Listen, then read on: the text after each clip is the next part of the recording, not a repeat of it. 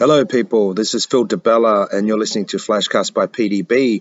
I wanted to take this opportunity to wish you all a Merry Christmas, a happy festive season, and thank you all for downloading Flashcast by PDB, and I hope you've been enjoying it. The feedback's been fantastic.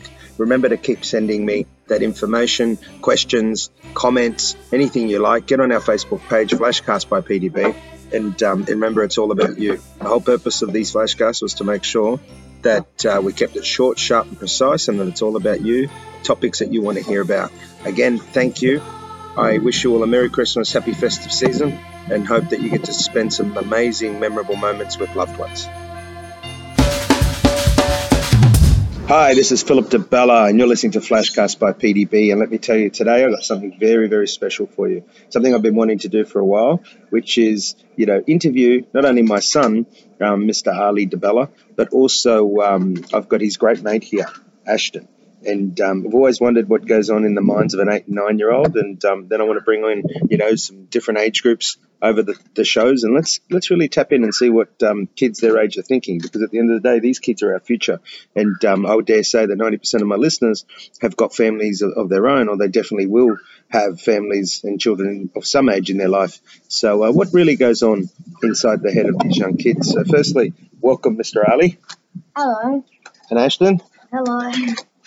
Now of course you never know what's going to happen when you get um, kids on a show, but I've told them keep it as natural and conversational as possible because we really want to hear and understand what's going on in those beautiful minds of yours. So let's get started with um, a question. What's your favourite sport, Ali? My favourite sport is soccer because it's not just if you're good at it, it's if you naturally love it. Ashton?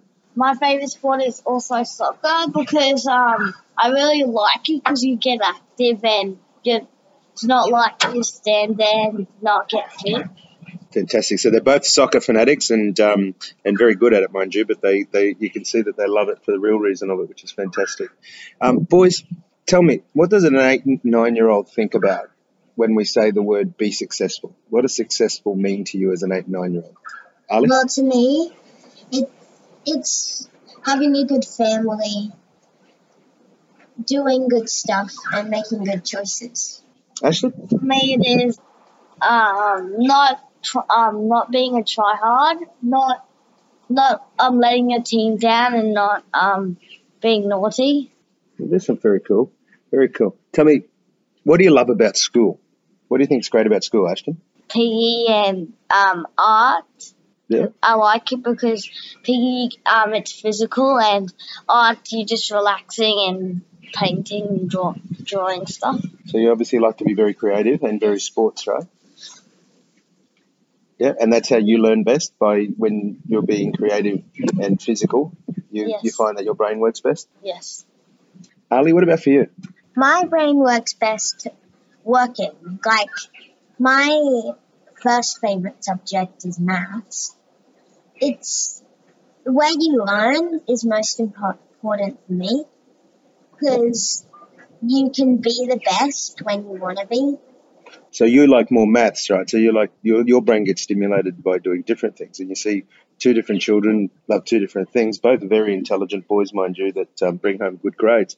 But you see, whilst you know Ashton really loves and thrives on physical education and, and being creative in arts, Ali's more um, thrives on his whole mathematics. So you know, I suppose there's a good message there that children all learn in different ways and love different things, and the key is to allow them to flourish, I believe, in doing what they love and being the best that they can be. So, Ali, you hear Daddy say all the time, be the best you can be when I drop you off at school. Do you ever get sick of hearing those words? Not at all. To me, it's a word of wisdom that I will always keep in my mind, even when I'm 80. Well, I hope so, and it's very kind of you, my son. But um, and Ashton, when I say be the best you can be, what does it mean to you? Um, means I really appreciate it. Um, and it's um it makes me f- try harder than if you say nothing you don't try as hard as you can That's great. sometimes And um, do you find that sometimes at school it can get too competitive? But what do you think about um, competition? yes sometimes it does And by by other children, by what way? Where, what do you find happens when when people get competitive? when someone gets out and they just really don't want to get out for example like cricket Okay, so people in cricket you find sometimes get too competitive and they get what stubborn and They Doesn't make- bring out their best. Yes. Ali, what do you find about competition? I find that sometimes it's good to bring up your confidence, but seeing if there's like 2,000 kids there and only 10% of the kids even join, then I actually don't recommend it. Okay. So you find that what it's if you've got two thousand kids at school and only ten percent are going to succeed, that it gets too competitive. Yeah, it will get too competitive in who got the most successful. Okay. Let's um take it away from now, right? And I want you to think about something. If I gave you a blank piece of paper and I said to you, draw something that you absolutely love, what would it be? I would draw either me playing my iPad because that gives me a lot of joy, or me and my family doing something great together. Ashley? I would draw me um playing soccer with my family in the backyard because um I really like it. You can see we've got two boys here that absolutely love their family, which is fantastic. And of course, part of that comes from spending a lot of time with them. And let's say on that, let's ask, um, you love spending, both of you love spending time with your family. Right? We're actually having some good time away now all together, aren't we, with the families? Tell me, well, how do you feel when you've got your family around you and you're playing sport or you're having dinner, but you've just got your family around you? How does that make you feel, Ashley? Um, happy. Ali, That makes me feel together. together. Very good. How important is safety to you both? So when we talk about safety, what does that mean to you?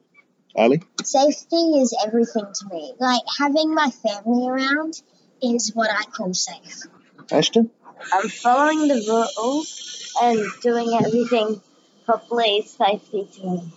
Okay, very cool. Now, kids, tell me, if this is a hard one, but it's not really, because over the years it'll change many, many times, no doubt, and it should. But the whole idea is to have a vision, right? So, dream job. What do you think you, right now, as an eight-year-old Ali who's about to turn nine soon, looking forward, finish your schooling?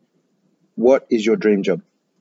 My dream job is to work with my father. We could travel over the world, as my dad has actually told me. That sounds great to be together, doing business together. So that's what I really want. Okay, so you'd like to work with dad, traveling all around the world doing work. Well, that's pretty cool. What sort of work, but what sort of work do you think you want to do?